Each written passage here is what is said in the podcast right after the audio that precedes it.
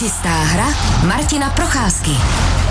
Je polovina léta, tropické teploty, ideálně vyrazit někam k vodě. Nebo na zimní stadion, k ledu, tam se člověk také hezky ochladí. A přesně to děláme každé úterý po desáté dopoledne s Martinem Procházkou, olympijským vítězem a čtyřnásobným mistrem světa. Martine, hezké dopoledne. Ahoj Filipe, hezké dopoledne všem. Pokud je o zmíněný zimák, tak dnes vyrazíme do Litvínova na zimní stadion Ivana Hlinky. Za mužem, který tam třináct sezón chytal československou a poté českou nejvyšší soutěž. Pak oblékal dres Kladna a kariéru skončil před devíti lety v Ústí nad Labem. Patřil také do reprezentace, má bronz z mistrovství světa devatenáct devadesát tři. Zdeněk Orct. Zdeňku, hezké dopoledne. Dobrý den. Vítejte ve vysílání radiožurnálu Sport.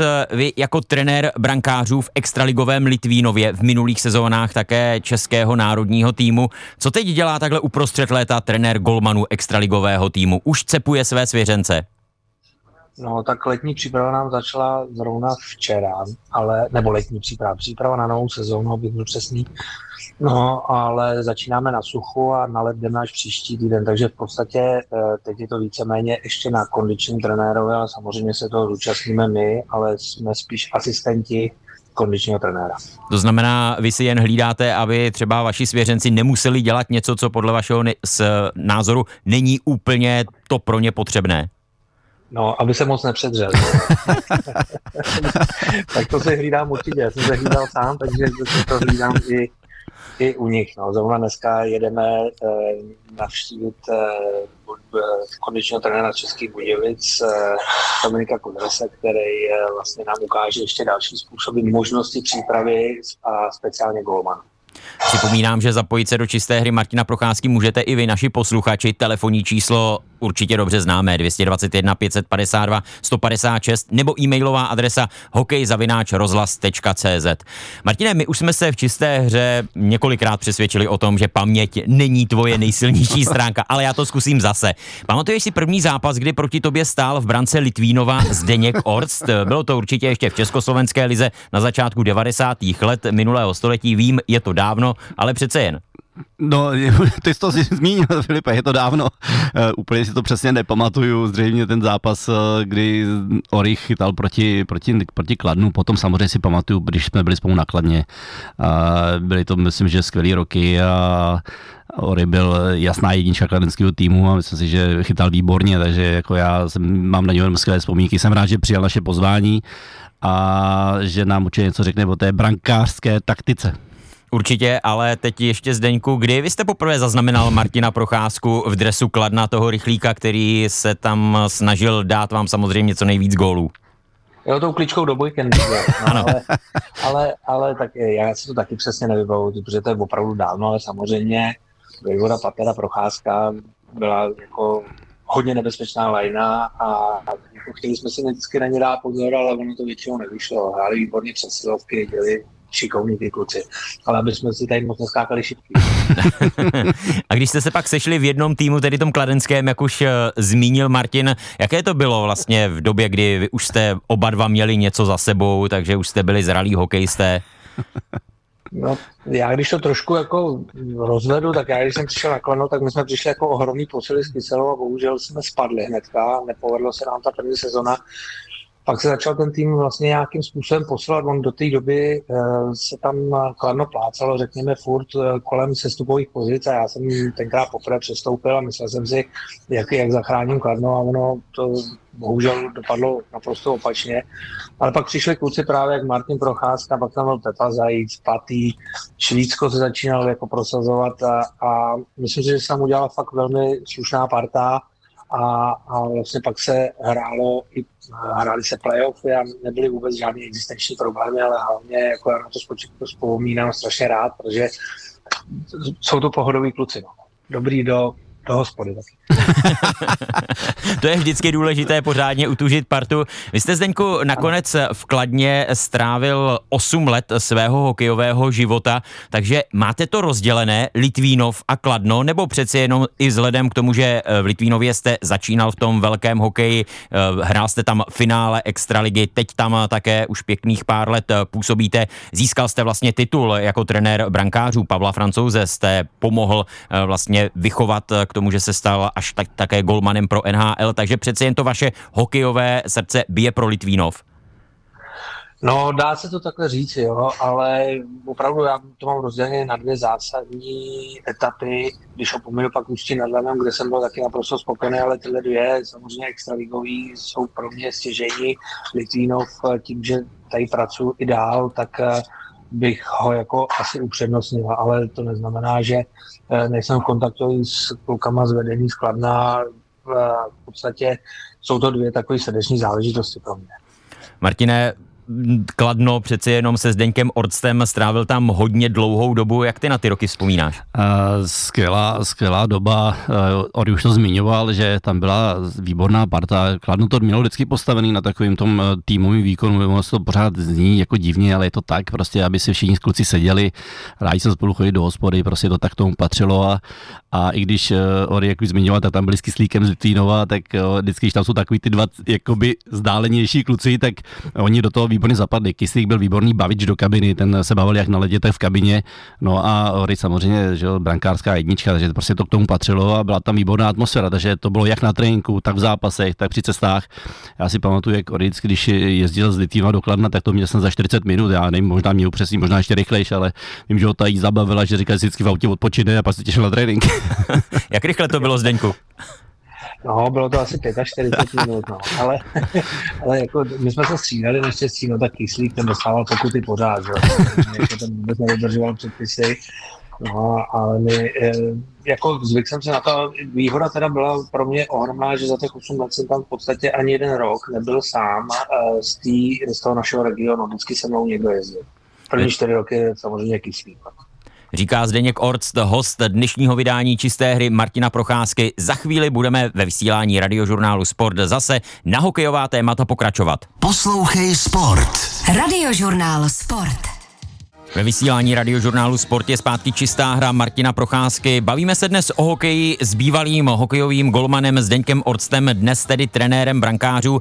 Martin tady říkal o tom, jak Zdeněk Orct byl pohodový v kabině, ale na ledě, Zdeňku, když si sám vzpomenete, vy jste sám sebe jednou označil v rozhovoru: býval jsem hrozný magor, asi největší v lize. Vy jste dostal také třeba sedmizápasový trest za napadení sudího, takže jak to dnes hodnotíte s odstupem? Tahle svoje extempore, kterými jste býval tedy docela pověstný? No tak samozřejmě s odstupem času už se to hodnotí docela dobře. V té době jsem si připadal strašně ukřivděnej. Jak mi všichni ubližujou, ale je to pravda, že jako to, a zatím si stojím, že s odstupem času vidím, jako, že jsem byl naprostý šílenec. Jako v některých situacích, které jsem řešil, a to může i Martin potvrdit, my když jsme třeba hráli spolu zápas, tak mi říká, hele, Ory, neměl jsi to asi chytit. To, to mi říká zrovna ty, ty který ho vyjedem na venkovní hřiště, ty z mizíku jeden. Takže jako, jako moje impulzivní reakce byly opravdu strašný a jako já zase na druhou stranu strašně děkuju klukům, že to se mnou vydrželi. Jo, jo. Jako samozřejmě k tomu potřebujete asi podávat nějaký výkon, protože jinak by vás ten tým zašlapal, hmm. ale bylo to takový jako spojený nádoby, no, prostě blázen bráně, no. Martin se tady jen směje, takže asi mu naskakují vzpomínky na to, jak to bylo se Zdeňkem Orctem na ledě. Je to tak. Samozřejmě tohle to, jak říkal Zmizík, že jsem zmizel z ledu. Já mě ty venkovní zápasy moc neseděly, no, protože já jsem radši hrál doma, a to asi Ory potvrdí, ale on i doma mi dával sodu, že jo, protože mi vždycky říkal, když jsem měl k mantelu, nebo to říkat, proč jsi tam tak podělaný u toho mantelu. Já jsem mu zase říkal, něco chytí, že jo. Ale ne, on chytal výborně, ale občas se stalo, že dostal právě někdy takový gól, který by jsme si jako hráči mysleli, že by měl chytit, jo. Ale pak zase plno věcí vychytalo, tak proto vždycky říkali tady ty situace, ale jinak samozřejmě to bylo normální, já si, že to bylo normální, takový to pokřikování na sebe, ale v dobrým smyslu. My jsme byli jako výborný jako parta, takže to k tomu patřilo a většinou těch zápasů jsme vyhrávali, takže já myslím, že Ory to jenom potvrdí. Zdeňku, předpokládám, že to tak nějak sou, souvisí se soutěživostí, kterou asi v sobě máte, že prostě když vylezete na led a nebo do jakékoliv soutěže se pustíte, tak prostě chcete vyhrát a nekoukáte napravo nalevo. No tak to můžu potvrdit. Tady sedí vedle mě moje paní a, a říká, ty, ty neumíš ani prohrát karty, tě. Já musím vyhrát i v kartách a, a Scrabble a to. Takže jako mám, ale já si myslím, že to má i Martin, to, to má taky. To má většina asi sportovců takhle nějak, jak jsi od malička v tom, tak v podstatě chceš, přece to nejdu prohrát, jo. No, takže asi, asi tak, takže určitě, určitě to tak je, že jakákoliv disciplína, opravdu jestli to jsou karty nebo bowling, nebo nebo kdy to byly tyhle zápasy, nebo i při tréninku penalty, tak já jsem nechtěl prostě prohrát. A samozřejmě jsem věděl, že jsem dostal špatný gól, jenomže jsem to nechtěl slyšet od nich. Já to věděl sám, hmm. že, že dostal. Oni mi to řekli, že jsem měl asi chytit. No, no. Já vím, že jsem to měl chytit, ale nechtěl jsem mi to přiznat. Ale pak samozřejmě to bylo těžké asi v kabině, když najednou tam vlétli trenéři, vy jste měl nějaký takový výstup v zápase, oslabil jste tým, nebo jste se nechal rozhodit a pak ten výkon nebyl takový. Četl jsem někde v rozhovoru o tom, jak jste připomínal, jak si na vás opravdu vylili dost zlost pánové Hlinka a Beránek starší, že na to jste vzpomínali po letech. No to jo, no tak jako když mi pan Beránek řekl, že, že bych si zasloužil taková pěstí, tak jako a stáli nade mnou, tak jako to opravdu jsem se bál. To bylo, ten, to bylo to napadení toho rozhodčího, ale do dneška si myslím, že, jsem, že, že, že mi bylo ukřivděno, ale samozřejmě, ale jinak e, určitě, určitě těch výstupů jsem měl víc Venca Síkora a jako e, já musím vzpomenout ještě pana Millera, který mě trénoval vlastně osm let na Kladně, e, že to se mnou takhle dlouho vydržel jako, jo, a klobouk dolů před ním vůbec, jaký to byl trenér. Vy jste vydržel hodně dlouho v bránce, nakonec jste končil v první lize v Ústí nad Labem a tam jste měl také jeden čas masku, na které byly titulky novinových článků, ve kterých se psalo o vás a právě těchto vašich, řekněme, extempore, takže s stoupajícím věkem už jste to dokázal brát víc nadhledem, že jste si pořídil takovouhle výzdobu své masky? No, já si myslím, že určitě. Každý člověk, každý, každý hráč, každý člověk se nějakým způsobem psychicky, fyzicky vyvíjí a samozřejmě ve čtyřiceti letech už na to koukáte trošku jinak než, než ve dvaceti, jo. Ale, ale já už jsem, já jsem to myslel, že už to je právě moje poslední maska, tak jsem říkal, tak mě napadla takováhle, řekněme, kuriózní maska. No a se, protože jsem měl vedenou dlouhou dobu k, knihu o tom, co jsem já ve sportu dělal, tak jsem se přečet ty, novin, ty, ty články a v podstatě jsem to převed na tu masku, no. A docela hezký čtení to bylo. Jo, to, to si možná pak početli i vaši uh, svěřenci. Navedli na to někdy téma, že říkali, podívej se trenére, ty jsi byl takovýhle a nám tady něco vykládáš o tom, jak máme zůstat v klidu. Bavili jste se o tom?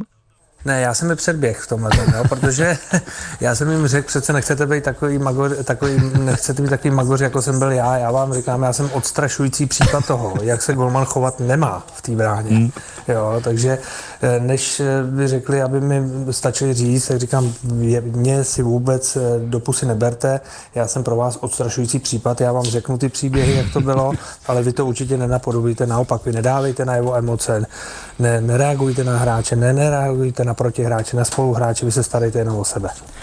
Jak se za hokejového golmana, který tedy ukončí kariéru, ve vašem případě před devíti lety, potom stane trenér brankářů? Je to přirozený vývoj, Zdeňku, anebo jste uvažoval i o něčem jiném? No, přirozený vývoj to není asi, protože to by každý, který skončí s hokejem golman, by byl trenérem, ale je to nějaký, jako nějaká možnost dalšího pokračování. Já samozřejmě si vůbec nestěžuju, kolik peněz jsem si vydělal hokejem, to, ne to, ale ne, ne, neměl jsem jich tolik, že bych mohl najednou sedět doma a říct a teď bude ze mě rentiér. A ono to také ne, ne každého takže, baví, jenom sedět doma no, s nohama nahoře. No, no, no, určitě. No, já bych si to někdy rád vyzkoušel, ale dobrý, ale to, ale v podstatě to bylo tak, že jsem měl tři možnosti pokračovat u Roberta Kysely ve firmě, věnoval jsem se nějakému pojišťovnictví trošku chvíli a A, a jedna, jedna ta větev byla ta sportovní, ale ty jsem se samozřejmě přikláněl nejvíc, ale jako jak to můžete na to vsadit, ta smlouva je vždycky na dobu určitou a nevíte, jestli ji dostanete a takhle, tak jsem měl hmm. připravený jako zadní vrátka, pravděpodobně u Roberta, ale e, byl jsem, jako tlačilo mě, táhlo mě to k tomu hokeji a vlastně díky Pavlovi Francouzovi, když jsme se spojili nějak a vyzkoušel jsem si, jak by to asi mohlo fungovat, protože on ten problém s tou hlavou měl úplně jiný než já. Jo, on byl psychicky rozhozený v té době a, a vlastně tím jsme začali nějak spolupracovat a věděl jsem, že asi můžu těm klukům něco předat. No. Takhle bych nějak to formuloval. Vy vlastně teď říkáte, že Pavel Francouz byl v hlavě rozhozený. Vy jste svým způsobem se rozhazoval tím sám, nebo jste se tím startoval vlastně k lepším výkonům? Jak jste to, Zdeňku, vnímal tehdy, že když jste se třeba rozčílil, něco vás vytočilo, vy jste si vybil tu zlost tím, že jste někoho seřval nebo dokonce přetáhl hokejkou, šel ten výkon pak nahoru?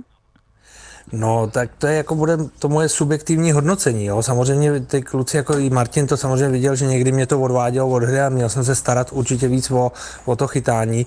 Někdy mě to opravdu vyhecovalo tak, že to bylo lepší. Já bych neřekl, že tam bylo nějaký pravidlo, že čím steklejší Orct, tím lepší výkon nebo obráceně, jo, ale, ale nějak, to tak nějak vyplynulo z té situace. My jsme neměli zase žádný takový, my jsme, měl jsem Míru Krásu nákladně, výborný trenér taky, ale dneska už je to úplně někde jinde s, ním, s těma klukama, jste pomalu jako jejich rodiči, jo, a, a tenkrát jste na to všechno byl vlastně sám a musel se si to srovnat a každý má svoji povahu, Martin o tom taky ví sám, že jo, někdo, někdo rád o těch situacích mluví, někdo o nich nemluví, někdo, no a já jsem byl tak, já jsem prostě byl impulzivní a, a jestli mě to odvádělo nebo neodvádělo, to už posoudí, až posoudí jiný. Tak ať to posoudí Martin Procházka, byl rozzuřený Zdeněk Orct lepší než Klidný? No, já si úplně nejsem jistý. Já si myslím, že právě Ory byl celou dobu vždycky v pohodě a to, byla, to byl takový ten ideální stav, si myslím. Ale pak, když, jak říkal, když to bouchlo a rozčil se, tak ho to možná trošku právě rozladilo a my jsme to tak vnímali, nebo aspoň jsme to tak vždycky právě potom jsme mu třeba řekli, proč to nechytil a tím to bouchlo. Ale já si myslím, že to nebylo tak často a že to naopak bylo, Ory byl vždycky v klidu. Já ho mám jako pořád v paměti jako takovýho kliděse, prostě golman, který byl s nadhledem. Ale když už tomu došlo a něco ho vytočilo rozočí nebo nějaký divák, no tak do toho bouchnul, ale ne, že by ho to nějak zrozumil, že by jednou prostě přestal chytat. Já si ani nepamatuju, jestli nikdy byl dokonce střídaný v brance a prostě ho mám pořád jako branýho jako golmana, jako jasnou jedničku, který byl v bráně a, a ani nevím, jestli, možná by ho tady, jestli by někdy byl střídaný a nepamatuju si, že by za nás nakladně, že by ho prostě některý golman střídal. Zdeňku, střídal vás tedy vůbec někdo někdy? Jo, určitě, určitě, určitě. To je, ta, to je ta Martinova ale, ale, špatná ale, paměť. No, no, já si to nepamatuju. Ale, ne, ale, ale samozřejmě, samozřejmě to bylo zase daný tím, že už co máte odchytáno, ty, ty, já samozřejmě tím, jak jsem byl magor od, mali, od mládí, a byl jsem zvyklý na něco jiného, jak v Liberci, ještě když jsem začínal, tak v podstatě to dospělo tak, že já jsem se střídal sám. Jo? Já, se, já jsem uznal za vhodný, že, že to nepůjde dneska, nebo že jsem naštvaný a že to, a že, že už bych asi tam tomu manšaftu nic nepřines, tak jsem, tak jsem odjížděl. Jo? A, a dovolil jsem si to už ve dvaceti letech, jo? Což dneska těm golmanům samozřejmě, já znova říkám, je upozorňuji na to, takhle se vůbec nechovejte. Hmm. Takže střídaný jsem byl, ale řeknu z devadesát procent jsem se střídal sám. Říká Zdeněk Orct, dnešní host Čisté hry Martina Procházky na Radiožurnálu Sport, která samozřejmě bude pokračovat i za chvíli po zprávách a bavit se samozřejmě budeme i o působení Zdeňka Orcta u hokejové reprezentace v roli trenéra golmanů. Protože ten konec nebyl úplně ideální, tak i to ve vysílání Radiožurnálu Sport probereme. Příjemný poslech. Minulých pět sezón byl Zdeněk Orct, dnešní host Čisté hry Martina Procházky na Radiožurnálu Sport, trenérem brankářů v české hokejové reprezentaci. Tahle etapa před pár týdny skončila. Způsobem, který rozhodně nebyl příjemný a byl výsledkem dění na květnovém mistrovství světa. Zdeňku, už jste se se vším smířil, vyrovnal, nebo vás pořád štve to, co se dělo v Rize a následně? Tak mě to jako svým způsobem ani nedá se říct, že by štvalo. Jako spíš ten, samozřejmě ten výsledek byl tragický, ale v podstatě to vyplnulo tak z té naší asi hry. Já jsem se smířil s tou situací hnedka po mistrovství a samozřejmě jedna zásadní věc, která mě mrzí, a to asi každého hráče a každého trenéra, který si myslím, že bych chtěl trénovat před domácím publikem. Tak to je jedna z věcí, která mě opravdu mrzí. No. To znamená, že nemůžete pokračovat dál, aby vrcholem vlastně celé té etapy byl šampionát příští rok v květnu v Praze a v Ostravě. Přesně tak, přesně tak, i přesto, že jsem měl smlouvu ještě na to mistrovství světa. Takže to je, to je takový to, to mínus, ale v podstatě to tak asi mělo být. No. To, co se stalo v Rize, tak už jsme samozřejmě mnohokrát ve vysílání Radiožurnálu Sport komentovali. Martine, co vlastně z tebe z pohledu situace brankářů tam nejvíc vlastně zaskočilo, překvapilo, protože probráno o tom bylo hodně, tak zkus to alespoň tak nějak rychlosti přiblížit, abychom na to mohli navázat se Zdeňkem Orctem. My jsme už o tom tady mluvili samozřejmě během šampionátu. Takový ten chaos, neinformovanost v podstatě, že fanoušky nebo veškerý lidi, kteří se dívali, že vlastně dopředu jsme vždycky nevěděli, kdo bude chytat, kdo bude jasná jednička, jestli to teda bude nějaký střídání. A nás to hodně mrzelo, my se tady o tom hodně bavili přece, že by to mělo být jasně dopředu daný, že to tak bylo vždycky a vždycky si na to ty soupeři, i když se na to připravovali, tak je to jedno, prostě je tam golman, který je jasně daný, a já to jsem zaznamenal ty rozhovory od, od Oryho, že vlastně měl jasnou jedničku, ale bylo to vlastně jinak s hlavním trenérem, a to si myslím, že by nemělo být, že od toho tam prostě je trenér golmanů, který dá doporučení a ten hlavní trenér by na to měl dát. A jestli tam právě tady to nefungovalo, a nevím, jak to bylo ten předší šampionát, kdy jsme získali bronz, jestli to bylo stejně, nebo jestli to bylo letos úplně nový, to nám musí říct Ory, ale každopádně byl tam obrovský chaos. A to asi bylo to nejhorší na tom, na tom, co bylo, protože ta komunikace nebyla žádná, my jsme vlastně tady po, po, po každé spekulovali, jak to bude, kdo bude, a nakonec to bylo úplně, úplně opačně. Ano, byla tam trojice Karel Vejmelka, Šimon Hrubec, Jakub Langhamer. Nejprve chytal Šimon Hrubec, pak jednou Jakub Langhamer, potom se vrátil do branky znovu Šimon Hrubec. Na začátku šampionátu Karel Vejmelka seděl většinou jen na tribuně. Zdeňku, jak vy jste to vlastně prožíval, když vy jste měl, jak jste později řekl jasno o tom, že by měl chytat Karel Vejmelka, ale z rozhodnutí vlastně Kariho Jalonena to bylo jinak? No tak jako samozřejmě Kari na to měl, měl nárok, jo, na tuhle tu situaci, už to bylo probírané několikrát, já zase dostanu strašně naložíno za to, že se k tomu asi vyjadřuju podruhé, když jsem řekl, že se vyjádřím jenom jednou, ale v podstatě pro mě to bylo jednoduché po loňském mistrovství světa, kdy si myslím, že to z větší části Kari nechal na mě. Tak, a, tak jsem já měl nějakou, samozřejmě nějakou vizi a představu do dalšího mistrovství světa, a ta se mi už před mistrovstvím světa začala bortit, a, ale, ale to neznamená, že jako by to mělo být nějak, jako přesně to jsem slyšel od všech odborníků, a teď myslím opravdu odborníků, kteří říkali, hele, Ory, ty fakt nevíš, a já říkám, já vím, ale já mám zákaz mluvit do novin, já mám zákaz vystupovat, pak tady vznikají nějaký spekulace, když jsem slyšel Roberta Zárubu, že ten měl úplně obrácený názor na to, jestli já jsem nasadil, že já jsem nasazoval v první části Šimona a tohleto, že se vzniklo takový jako vákuum, taková nejistota kolem všech, a samozřejmě to vycítí jak hráči, tak golmani, tak, tak ta veřejnost, jo. No, myslím si, že to nebylo šťastný, no. To tedy rozhodně ne, nakonec se vlastně se to, dá se říci, odrazilo i na tom výsledku? Dá, dá se to tak říct, dá se to tak říct, protože samozřejmě, já jsem se bavil po mistrovství světa třeba i se Šimonem a samozřejmě s klukama. Během mistrovství světa jsem jim nechtěl vůbec, a ne, ne nechtěl vůbec, já jsem to ani nedělal, jako v podstatě jsem řekl, kdo půjde do brány, a ty golmani to věděli den dopředu.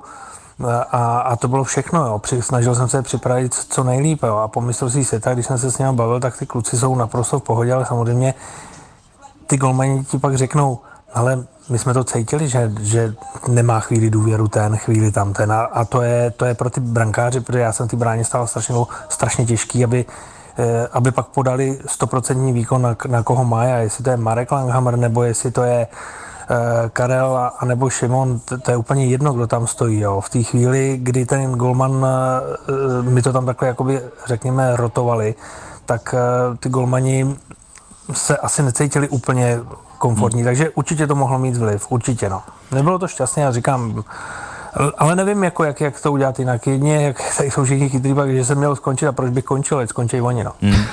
Samozřejmě ona je to hlavně záležitost komunikace, tedy to, aby všichni věděli a aby věděla i veřejnost, protože potom vznikají přesně ty situace, kdy někdo má takové informace, někdo onaké, takže byl ten problém v tom té komunikaci ven, že to bylo vlastně v jednu chvíli, mám pocit po těch třech zápasech komunikováno jinak, než to vlastně ve skutečnosti bylo, a tím tedy, kdo to řekl, tak byl Kari Jalonen, že vy jste byl vlastně postaven do situace, kdy to bylo trochu jinak, než jak se prezentovalo ven. No, no, no, no přesně, takhle, takhle to bylo, a já jsem jako říkal, já nemám problém, já jsem nevěděl, že když půjdu k nároďáku, že tam je až tolik jako věcí, které nemůžeš říkat tak napřímo, tak jak, jak, jak jsem byl zvyklý jako sportovec, jo, tam to, tomuhle by ses asi neměl vyjádřit, tady to bys měl říct, tady to bys měl podpořit, a mně se tohle nelíbí, tak já radši nemluvím vůbec, a když jsem chtěl jít a chtěl jsem říct, jak, jak to je, tak mi to nebylo svým způsobem umožněno. Ale Kariho nikdo do té odpovědi netlačil, on se tam natlačil do toho sám, jo. Já bych ho nikdy v té situaci nepodrazil, já bych nikdy nepřišel a neřekl, on to udělal Kari, to bych nikdy neudělal, jsme jeden realizační tým, on to pak otočil, že jo. Martine, celá ta situace nakonec tedy dospěla k tomu, že chytal Karel Vejmelka, bylo z toho nejhorší umístění v historii českého hokeje, osmé místo po vyřazení ve čtvrtfinále s Američany.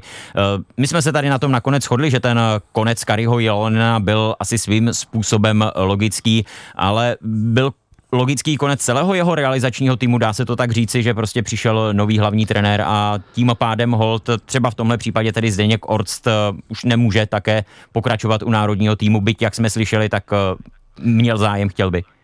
No, ono to, co vyplynulo, je to samozřejmě nešťastné řešení, ono se to tak asi stává, že když skončí hlavní trenér, tak jde celý realizační tým, každopádně Radim Rulík měl možnost si vybrat zase nový, mohl si tam Oryho nechat, protože už má ty pětiletý zkušenosti, o, čem, o kterých jsi mluvil, on se rozhodl jinak, no...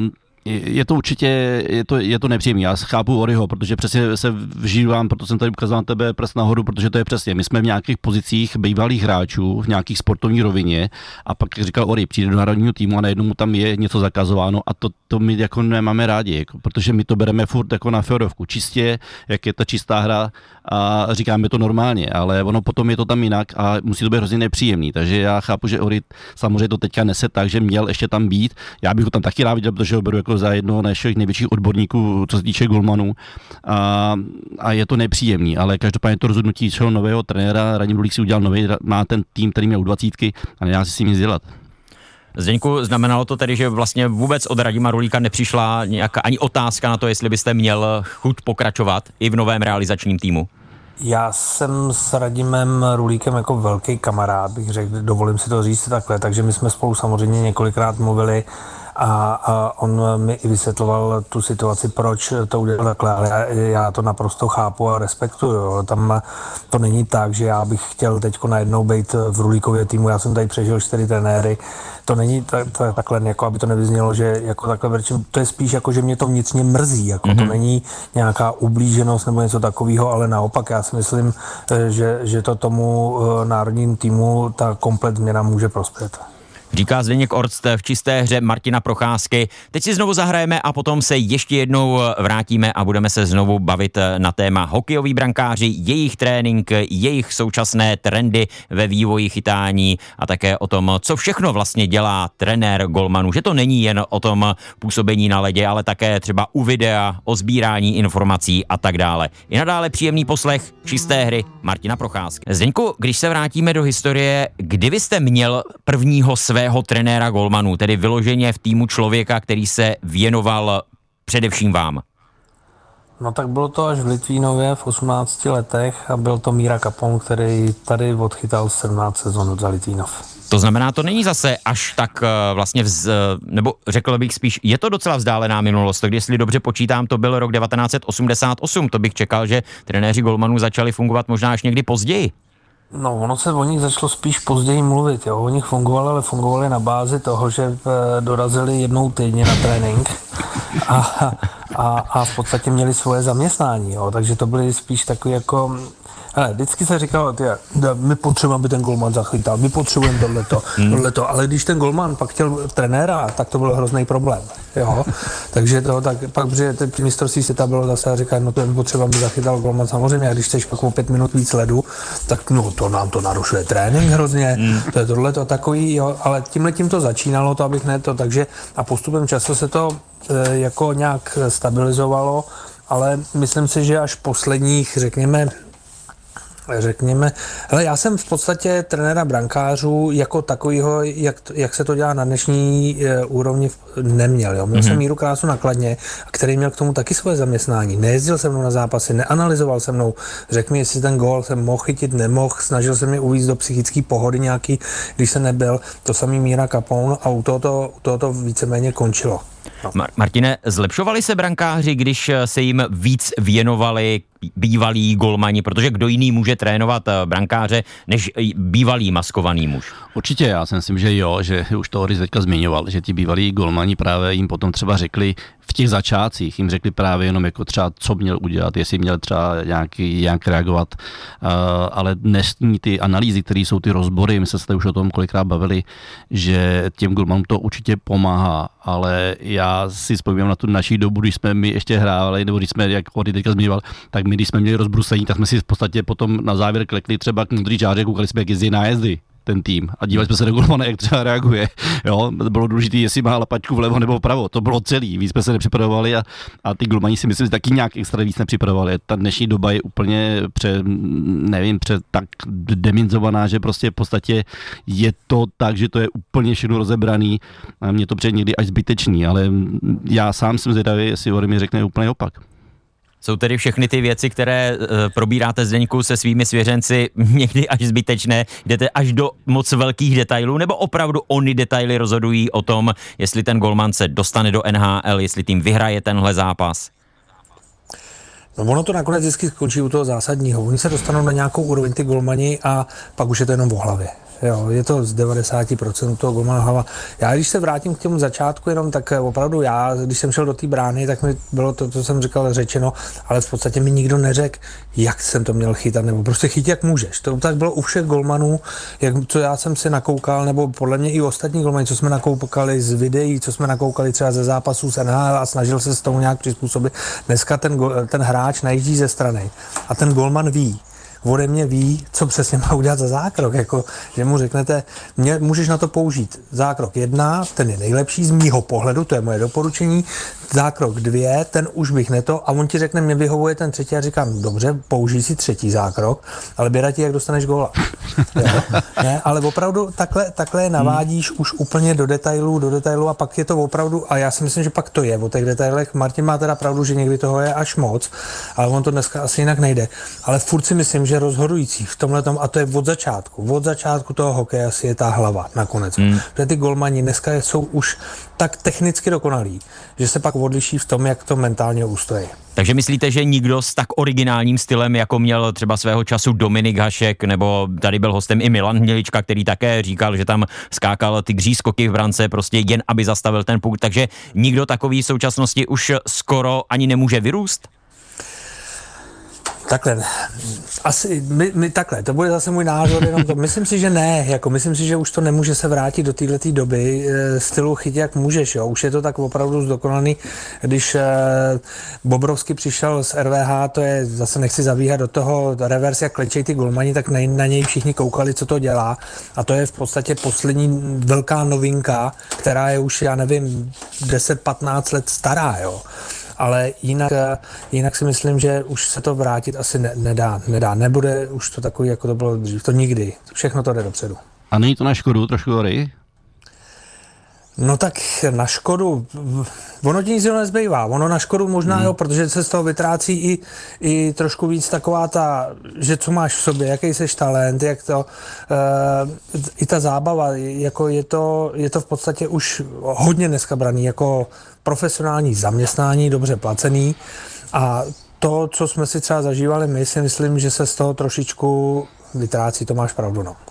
Zdeňku, o čem je tedy dnes především práce golmanského trenéra? Je to o té práci s hlavou brankáře, nebo o těch detailech, o sledování videa, stříhání zákroků? Kolik času vlastně třeba, když to porovnáte, strávíte s brankáři přímo na ledě a kolik před videem, kdy připravujete ony sestřihy a samotným brankářům pak ukazujete, jak co dělat, kde se zlepšit?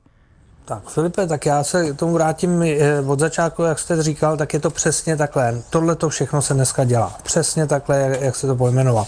A což znamená třeba trénink, dobře, dvacet minut je před tréninkem, takže golmani jsou každý trénink vlastně o dvacet minut díl na ledě než hráči. Uh, to je první. Pak je tam příprava na zápasy, uh, to, kam ten hráč cílí, jak jezdí nájezdy, tohle všechno, co asi může čekat od, uh, od přesilovky, kdo pravděpodobně bude střílet.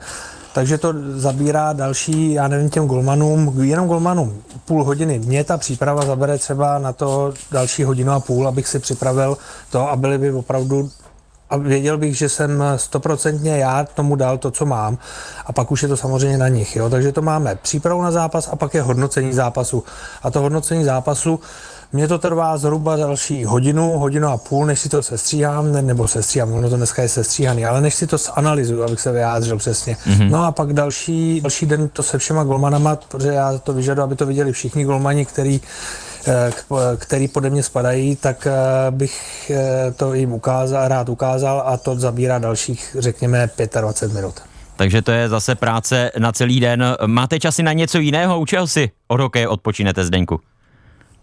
No tak já nejvíc si odpočinu doma e, s mojí paní, s Jiřinkou, že jo, Martínek to ví. Ano, ano. Spolu a, ano. A, a věnu, věnu se především jí a, a, a dětem, který už jsou teda velký, ale nejvíce stýkám s mladým a, a, a tak. Takže tak jako, když je to volný čas, tak se opravdu snažím věnovat e, mojí paní. No a když tedy jste na zimním stadionu teď v Litvínově, tak tam máte trojici aktuálně Matěj Tomek, Šimon Zajíček a Lukáš Klika, která se chystá na příští sezónu v barvách extraligového Litvínova. Jaká je to trojice? Tak za prvé je to extrémně mladá trojice a myslím si, že jsou hodně talentovaní. A zase e, se vrátím k tomu, co jsem už řekl asi několikrát. Teď už záleží, protože technicky jsou na tom podle mě všichni tři velmi dobře, jak, jak se s tím poperou v hlavě, aby prokázali to, co do ní vkládám a jak, jak jim věřím. Takže bych řekl, extrémně mladá trojice, která má velký potenciál, ale teď je už na mě a na nich, aby jsme to dokázali. Říká Zdeněk Orct, který je tedy hostem Martina Procházky a Čisté hry. Martine, Zdeňkovi Orctovi, co bys popřál vlastně do té další trenérské práce, jak u extraligových hráčů Litvínova, tak třeba i při návratu k reprezentaci, protože je to odborník rozhodně na svém místě, jak jsme se přesvědčili, takže možná se k národnímu týmu zase někdy v budoucnu vrátí. Každopádně tvůj vzkaz bývalému spoluhráči. No, ty už to teďka zmiňoval, no, já bych mu přál, aby se znovu vrátil do toho národního týmu, to už je jedno k jaké kategorii, protože si myslím, že opravdu může předat uh, velké zkušenosti, má úspěchy uh, s golmanama, samozřejmě by byl zdravý a já jsem hrozně rád, že, že tady s náma tu hodinku teďka strávil, protože to bylo hrozně fajn povídání. Zdeňku, děkujeme za váš čas a ať se tedy práce v extraligovém Litvínově a třeba i zase někdy u nějakého národního týmu daří a mějte hezké úterý, díky za váš čas. Mějte se krásně, pánové. Naschledanou všem. deset hodin padesát devět minut s Martinem Procházkou, tedy máme za sebou další díl Čisté hry a budeme v tom pokračovat i v dalších týdnech, protože hokejové dění stále běží, takže si budeme dál z vás do hosty. Martine, díky a hezký den. Já děkuju, tobě taky. A za týden tedy naslyšenou ve vysílání radiožurnálu Sport u Čisté hry Martina Procházky, která tu bude tedy opět příští úterý.